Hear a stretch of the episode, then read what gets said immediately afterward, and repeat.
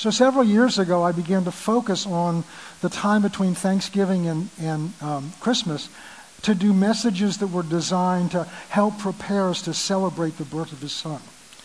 And so I, I began to try to do that, and I just could never connect. Every message I got with this was more towards Easter than Christmas. And my mind works, that frustrates me. So this week, uh, uh, I went away for, uh, we went away for uh, two days. I took the first day by myself. I find that sometimes uh, if I just get away, out of the home, out of the office, away from the church, don't get away too long, um, uh, then I begin to get a, a, perspective on things, and God's opened, opened my eyes. And then Nina came down and joined me for the second day, and we had a wonderful time together. And on the way back, we were driving separately, so I was driving alone. I began to talk to God about this. And he began to make me aware of something that I've had to deal with somewhat in my own life, and I believe we're all dealing with to some degree. And I've become aware that there are many people out there that are dealing with what I want to talk to you about this morning in a very serious way. More than presenting a nice Christmas Advent series, I think it's important to allow God to speak to us where we are and to help us and meet us where we are. So I'm not going to bring an Advent message tonight, today. And if I finish this, I may do it next week. And we're just going to let the Holy Ghost talk to us this morning. So let's pray. Father, we thank you so much that you are a God who speaks to us. You're speaking to us all the time. Jesus said over and over again to the people that were around him, to his own disciples, He who has ears to hear, let him hear what the Spirit is saying. And even in the end, in the book of Revelation, you say to each of the churches something special, something different. And then you end each message by, He who ears to hear, let him hear what the Spirit is saying to this church. And so, Father, we know that you're speaking to us. We know that because you're a loving Father, you meet us where we are. You care about us where we are. And you want to help lift us up and strengthen us so that we can go all the way through to the end, strong and victorious, and finish what you put us here to do. And we need help with that. And so today, Father, I believe that what you've put on my heart is designed and intended by you to do just that. And I'm not capable in myself. Father, I need to hear this as much as all the rest of us. And so I'm trusting myself to the Holy Spirit to guide the things that you've been sowing into my heart that are in the Word and may we all have ears to hear and eyes to see and hearts to grasp what the Spirit is saying to us personally this morning and to us collectively as a community of believers here at Faith Christian Center. And for that, we thank you in advance. In Jesus' name, amen. Amen. It doesn't take a lot of spiritual discernment to realize that we're living in a time of great pressure. And that's what I want to talk to you about this morning. Prospering in the pressure. Because we're under a lot of pressure. As we were worshiping today, I, the Lord brought back to me that this is not unique because my parents, my parents were young adults in, during World War II. And, and, and we don't have anybody here anymore that was alive that I know of that was in World War II, but many of you have parents like I do. Some of you as grandparents that came through World War II. And we can look back on those times because we know the result.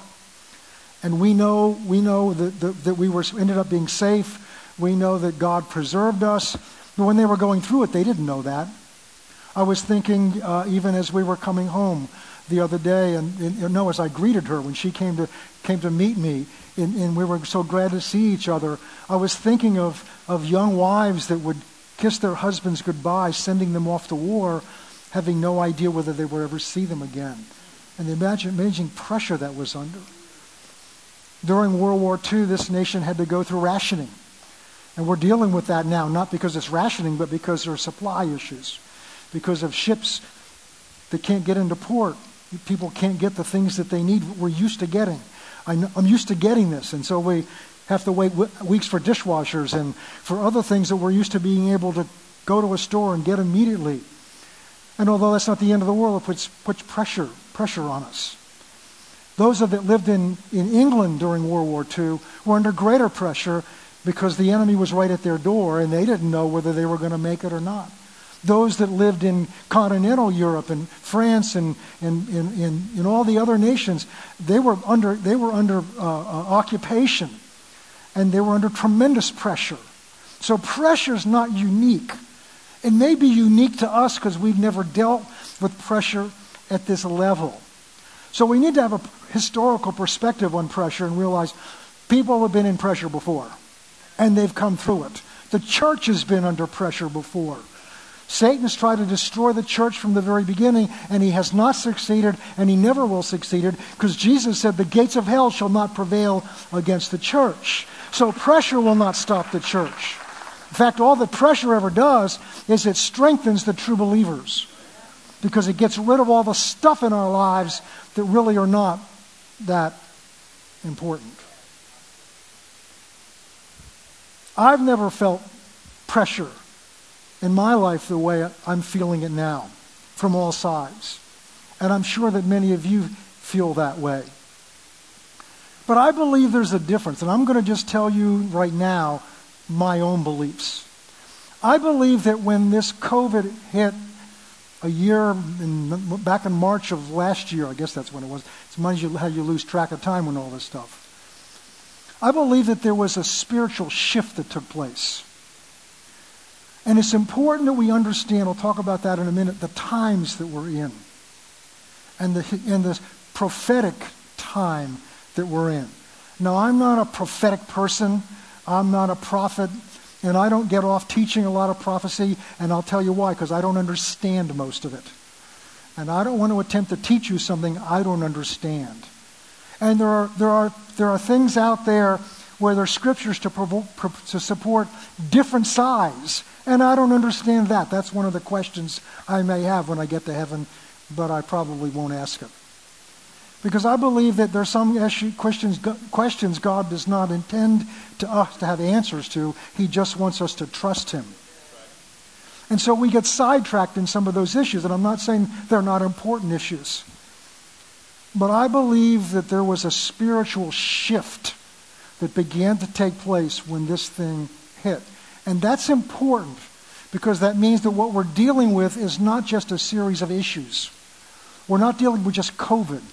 We're not dealing with just all the, you know, we're at a time of, of tremendous, tremendous um, uh, uh, uh, uh threats to our physical safety. It's, it's getting dangerous to go out in the stores. I mean, it, it, there's violence in our neighborhoods. On the way over last week, I was redirected because we had a shooting half an hour, half a mile from church. And praise God, the police that were involved were safe. The per- perpetrator died. But these things are, this is a, a, a, a safe community, and you're not safe anywhere. That's why we have wonderful police officers with us on Sunday morning, just to, to make sure we have some provision for safety. So we never had to do that before. So times are different. So there's, there's danger out there that we never had to deal with. They were always somewhere else. They were in the movies. There's now threat of inflation. You know, prices going up and gasoline and things going up. And all these things can be very, very unsettling. And this summer it looked like maybe this COVID was beginning to get under control with the vaccinations and things like that, and the cases were decreasing. And now we find the caseload and things are almost back where they were the beginning in the middle of last winter. And now we have a new variant, and there's no promise that there won't be other variants. Are you feeling excited yet? Am I getting you really stirred up and excited? Praise God, am I glad I came to church. Pastor John, you're rubbing my nose in everything I've been trying to avoid. Well, it's good to laugh at it, isn't it? And sometimes that's exactly what we need to do. But I can't believe that God would put. By the way, it's a privilege for us to be alive now. Because if this is a prophetic time, that God has a prophetic purpose for his church. And all through the stuff we went through last year, I kept reminding you and myself that God's vision for you and God's vision for this church is not just to survive. If all we want to do is just survive, then Satan's won. God's purpose and plan for his church, and that's you and me, is that the church should prosper. And I'm not just talking about financially, that the church should prosper, that the church should be bold, courageous, that the church should be the power of God demonstrated, because this is of all times the greatest opportunity. See, smart investors. I had a client back when I first practiced law who was, who was a young, young uh, businessman during the Depression when, when, when properties on Beacon Street in Boston were being foreclosed and sold off. And, and, and he, was, he, he, he saw the Depression as an opportunity. And see, Satan wants us to see the hard times as struggles, and we need to see them as God's opportunity. Because it's a time when, when people are, are open to listen. When people's needs are all being taken care of, it's hard to listen. But we're to be the strong, the strength. We're to be the beacon of light that shines out into the darkness. That's why Jesus said, Let your light so shine before men. Well, it can only shine in the darkness. Light doesn't shine that clearly in a bright light, it shines in the darkness. But it can't shine in the darkness if all we're doing is looking at ourselves and what we're going through. So, my point is this if this is a change, if there's a prophetic change, then God has a prophetic, not pathetic, prophetic purpose for your life and for His church. And so we have to begin to look at God's perspective on what is happening. And that means God, who speaks to us, must have already provided instructions for how we are to go through this victorious and how we're to go through this and fulfill His call and His purpose for your life and for this church.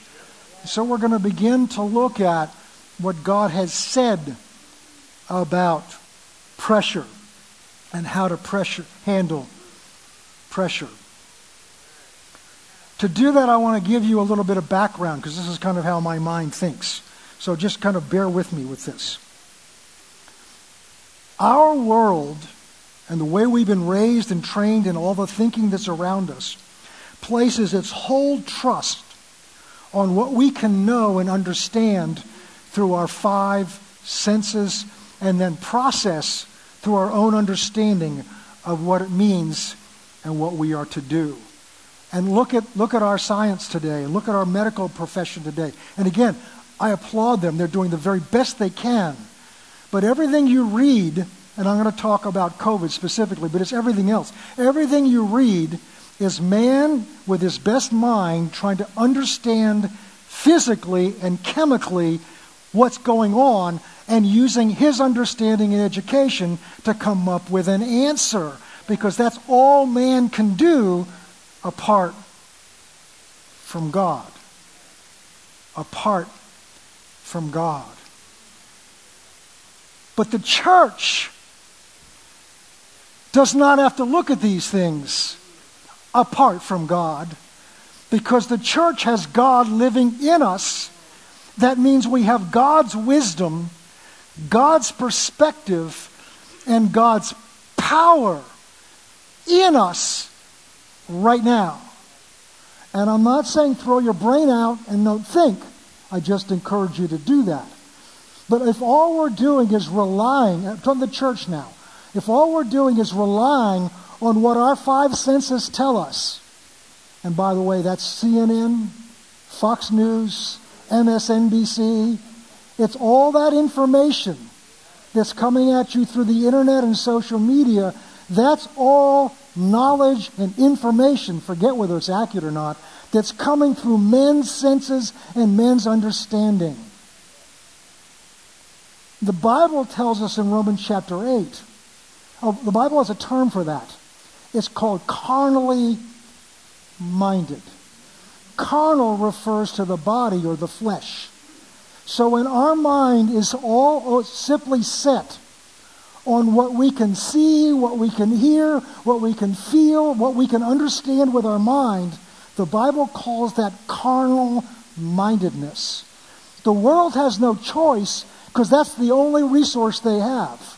But the church has been put here with supernatural resources, supernatural wisdom, and supernatural perspective that the world doesn't have because God's planted us here so He can do His will in the midst of these pressured times.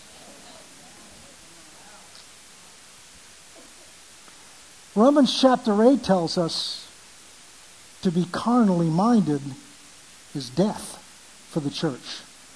So if we're living our life as Christians and all we're doing is thinking about the reports we see, listening to reports, talking about the reports we see, we are carnally minded and it leads to death. I'm not talking necessarily about your physical death. It's a spiritual death that you go through. I'm not saying you lose your salvation. I'm not talking about that. But you're living in death. You're experiencing death because worry, pain, discouragement, frustration, anger, those are all elements of death. But Paul goes on and says to be spiritually minded is life and peace. God has a stake in whether you and I are living in life and peace. Jesus said to his disciples at a very traumatic time for them because he'd announced that he was about to leave them. Jesus said to them at this very traumatic time for them, My peace I give you. The world can't give you peace, but I give you my peace. And that was spoken by a man who was about to be crucified in a horrible death, beaten almost beyond recognition. And he's talking about the peace that he has because Jesus did not live carnally minded. He lived in peace and he lived in life. And therefore, even though he was facing a horrible death, he could, that peace affected people around him while he was hanging on the cross. That peace affected people. It affected one man that was hanging on a cross next to him because he looked at Jesus and he saw something in him that was not natural to a man. Going, you talk about going through pressure? There's probably no greater pressure than what he went through. Because not only was he going through a horrible physical death, having followed a horrible physical beating, but he was bearing the sin of the world, yours and mine. And at the crucial point, he cried out, My God, my God, why have you forsaken me? So he experienced the aloneness that you and I would have to experience if he hadn't gone through that. And in the midst of all of that, one of these thieves looks over to him and he sees a peace that passes understanding. And Jesus told his disciples, My peace I give you. I encourage you, just take a thought, a moment. You don't have to do it right now. To ask, be honest with yourself. Are you at peace right now?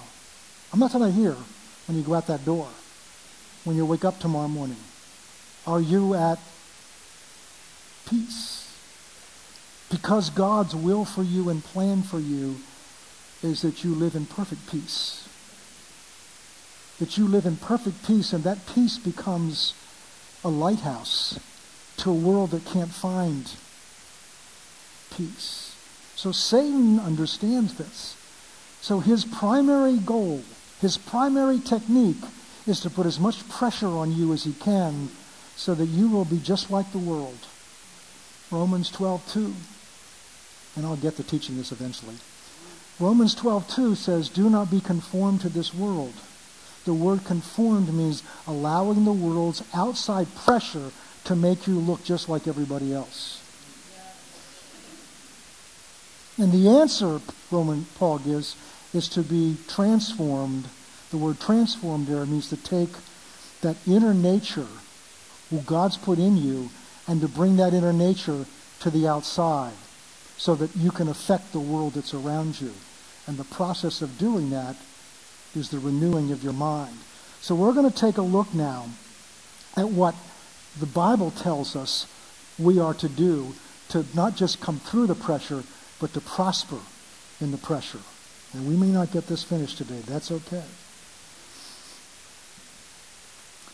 Pressure pressure is the first thing we need to understand is that this kind of pressure has a spiritual origin or source.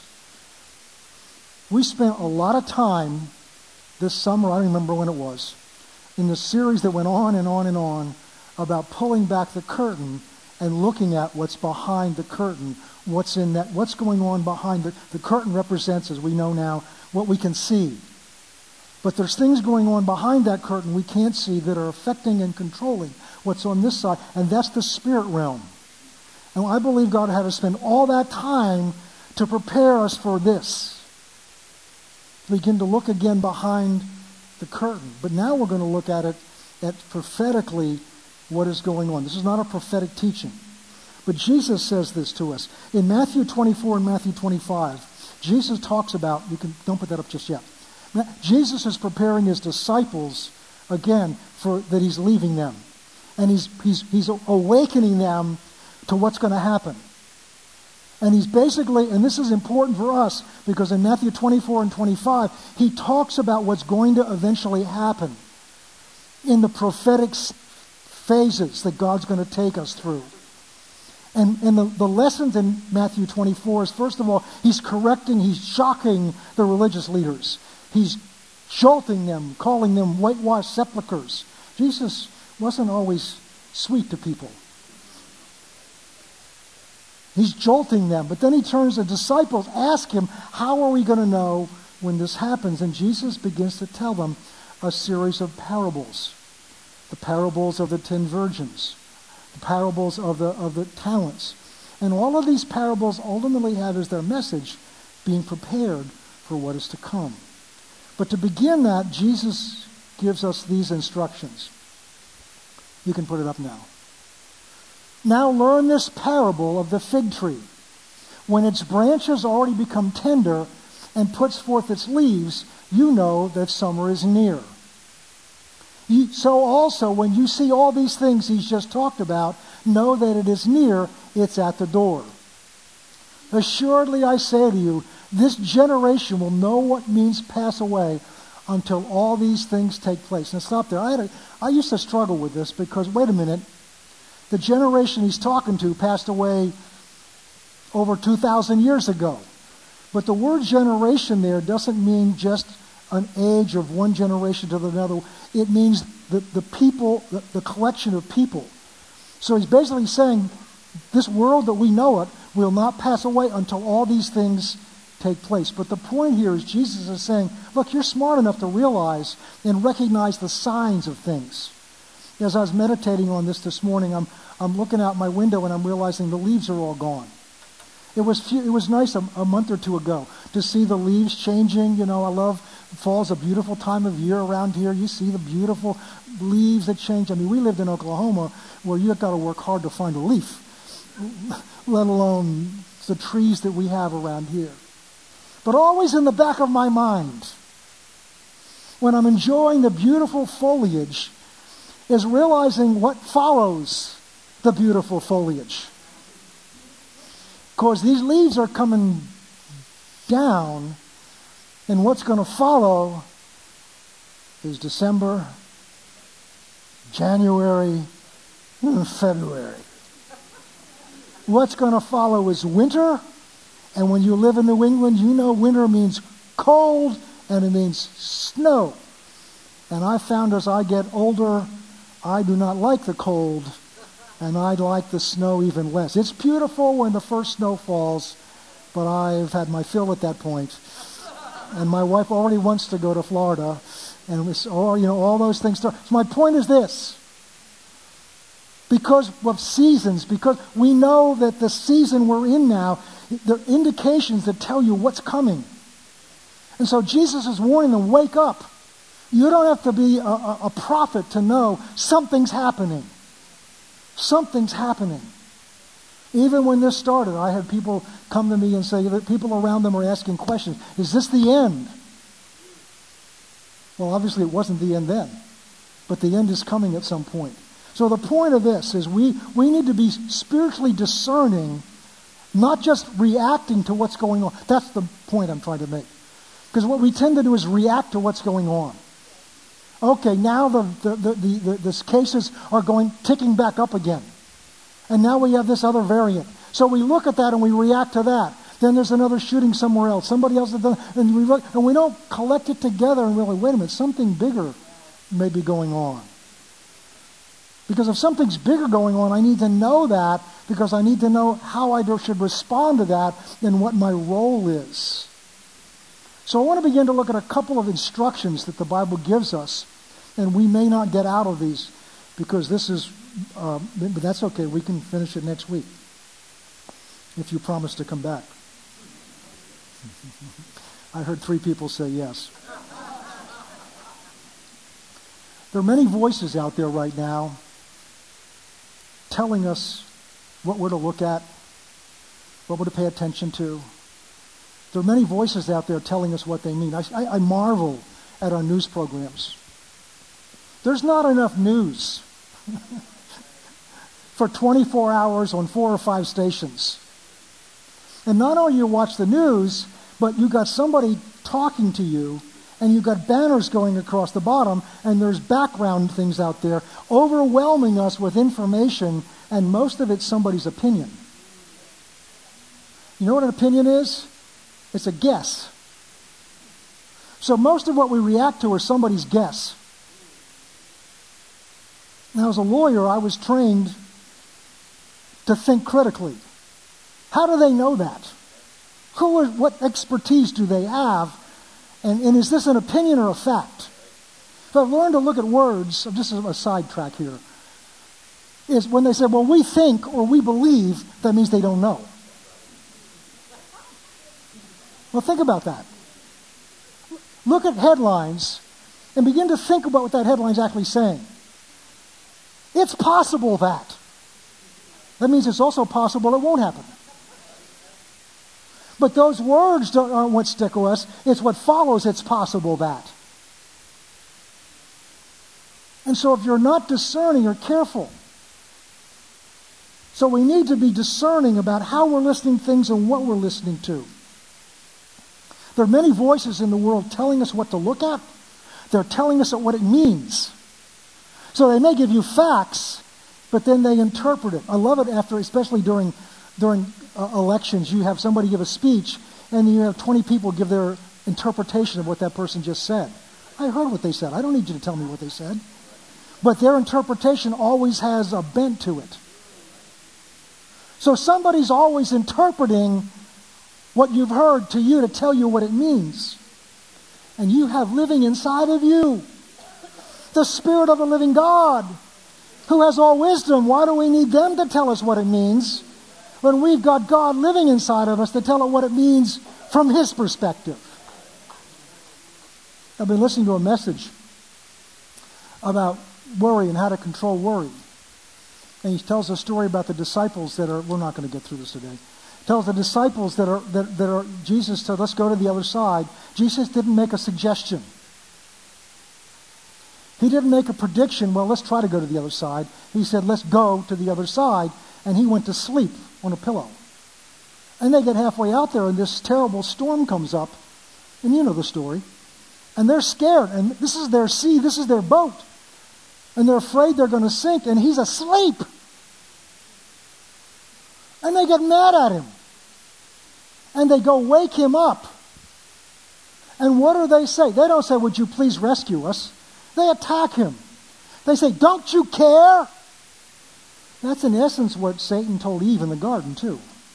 God's holding something back from you. He doesn't really care about you. And Jesus now wakes up, rebukes the storm, and then criticizes them that they didn't do something about it. And this preacher made this comment. I never thought of it before. Why were they worried about something that Jesus did not worry about? Why are we so worried about things that the Lord's not worried about? If He's not worried about it, why should we? if he's really our Lord and we do what he says. So if I'm worried about something, he's not worried about it. I've taken responsibility for something he hasn't given me. That's something worth meditating on. So, what does God say? I've been trying to get to this point for the last half hour. Let's go look at Joshua chapter 1. This is significant because this is a man going through tremendous pressure. For years now, he has been the assistant to one of the most effective leaders that's ever existed, Moses. He's watched this man lead this people out of Egypt. He's watched this man part the Red Sea. He's watched this man oversee the destruction of the Egyptian army that pursued them. He's watched this man strike a rock and bring water out of it. He's watched this man throw a rod into the water and it turned sweet. He's watched this man go up on a mountain and spend 40 days in the physical presence of God several times and come down with tablets that God has written his hands on. He's watched this man face glow from the presence of God. And he's been at his side through all of this. And now this chapter begins with the exciting words Moses, my servant, is dead. Look at this. The death of Moses, the servant of the Lord, it came to pass that the Lord spoke to Joshua, the son of Nun, Moses' assistant, saying, my, Moses, my servant, is dead. He's gone. The one you've relied on is gone. Oh, by the way, you're responsible for two million people who are rebellious.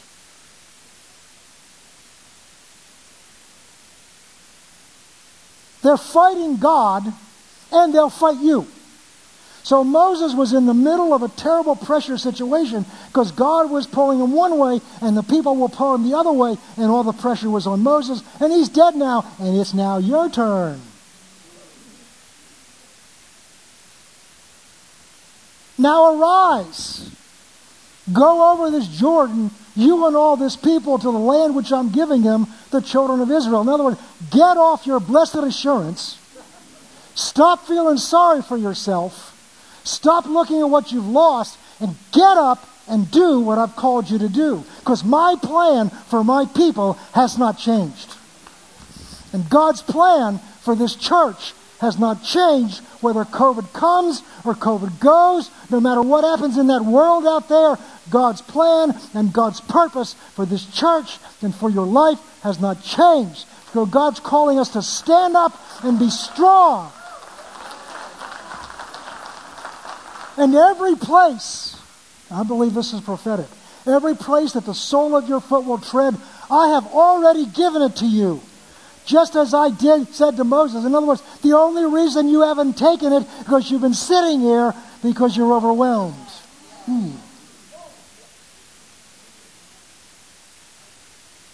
Notice what God's not doing. He's not saying, Now, Joshua, I know this is hard for you. You've been a faithful servant. You've come through a lot. I know you love Moses, and I know he's gone now. And we just need to take some time for you to adjust and for you to get some good counsel and to listen to some good tapes and get yourself built up. And when you think you're ready, come ask, talk to me, and I'll help you do this. No, God knows what God can do. The devil works so hard to get us looking at ourselves and who we are and what we can do and what we're going through. From the wilderness of this Lebanon as far as the great river, the river Euphrates, all the land of the Hittites to the great sea towards the going down of the sun shall be your territory. No man shall be able to stand before you all the days of your life. Why? Because you're so strong and powerful and handsome? No. Because as I was with Moses, that's how Moses did it, I will, so I will be with you. I will not leave you or forsake you, I say to you today. God will not leave you or forsake you. As he was with Moses, as he was with Joshua, as he was with David, as he was with all the prophets, as he was with the disciples, as he was with Jesus so he will be with you. So he will be with you. Be, here's the instructions. Be strong and of good courage. Well, Pastor, you don't understand. I'm a coward. That's just not that's not my nature to be strong. You notice God didn't ask him whether his nature or not. See, we think courage is a quality that you either have or you don't have. But here God's commanding it. And God would be unjust to command Joshua to do something Joshua was not capable of doing. Well, that's just for Joshua, then why is it in the Bible? Is it just an historical description for us?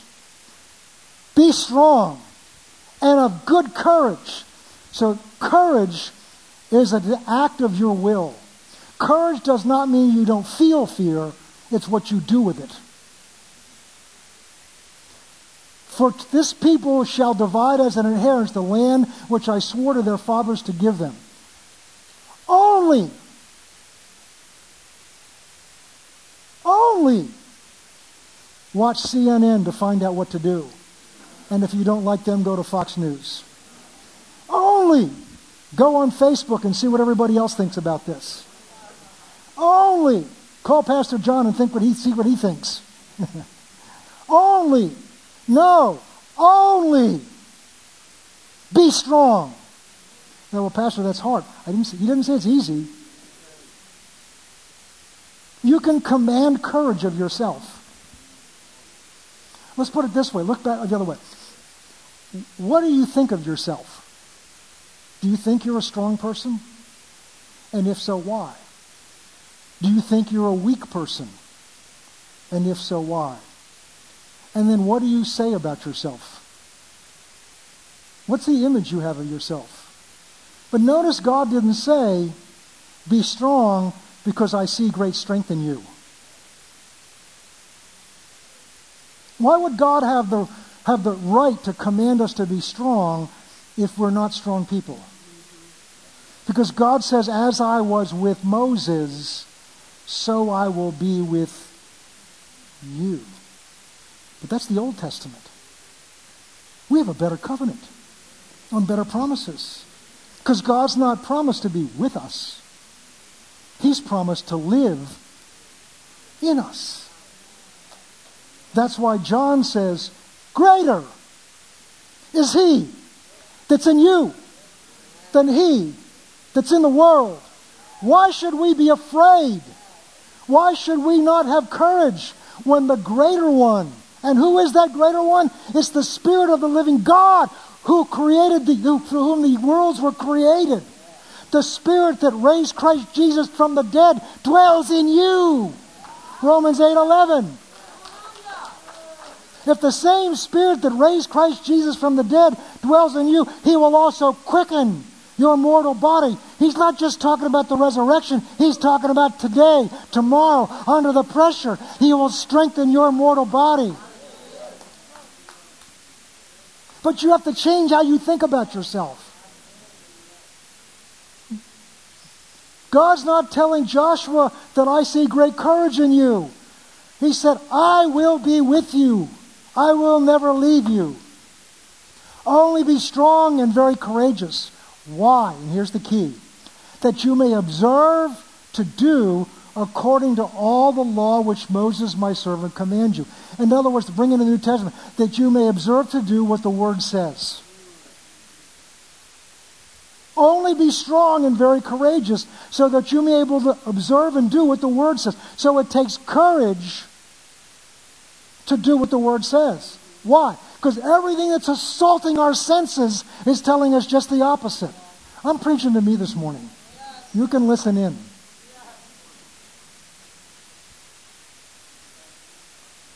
It's assaulting our, but it's assaulting our senses. It can't get in you unless you allow it. So be strong and courageous that you may observe according to the law of Moses by servant of command. Do not turn. I mean, this is God's instructions of how to prosper under pressure. Now, we can look at this as well, God, that's a good idea. But there's some other good ideas out there also. This is God speaking to you and to me and to Faith Christian Center. These are his instructions. We prayed earlier. Jesus said, we talked about this before, he who has ears to hear, let him hear what the Spirit is saying to the church. Here's what the Spirit is saying to the church. Do not turn from it, from the Word, from the right or the left, that you might prosper wherever you go, as long as there's not too much pressure, as long as another variant does come out, as long as there's no inflation, as long as my family gets along to it. No! Because it's your prosper and your success that God wants to use to influence what the world that is around you.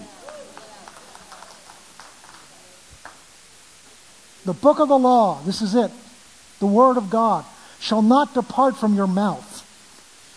Oh boy. We're going to have to finish this next week. So I want to. I'm not going to end just here in a minute. I'm going to end. I want you to take some time this week and think about what comes out of your mouth.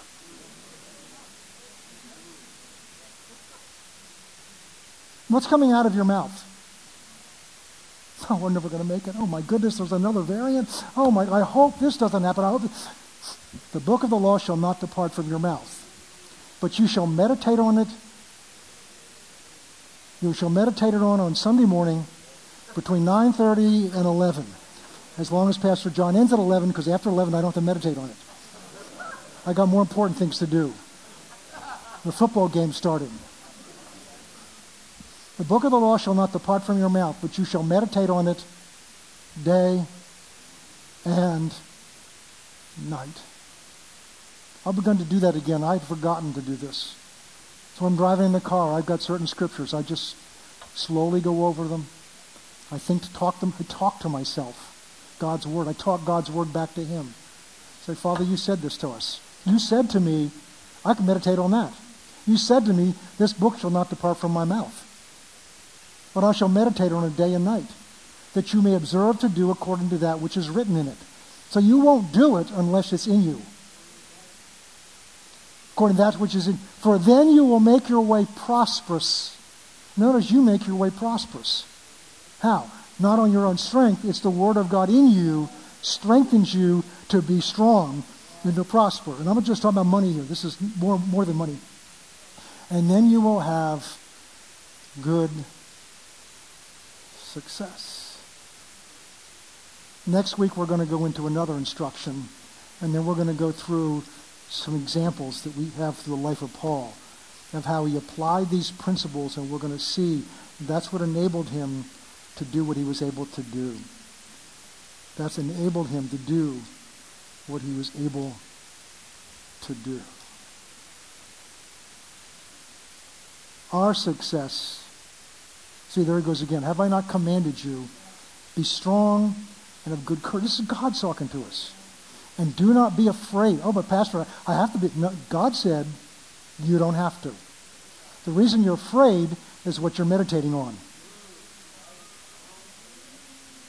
You change what you meditate on, you won't be afraid.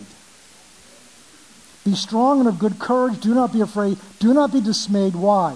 For the Lord your God is with you when you're in church. But then he goes down the street to his Providence church, and then he goes somewhere else. Yeah, the Lord your God is with you. He's in you wherever you go. And God's success, listen carefully, we'll end with this. God's success in this prophetic time that we're in is dependent on our success.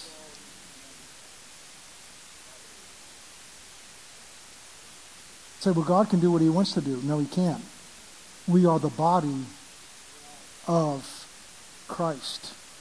Christ can't do anything in this earth unless it's done through his body any more than you can do anything unless it's done through your body.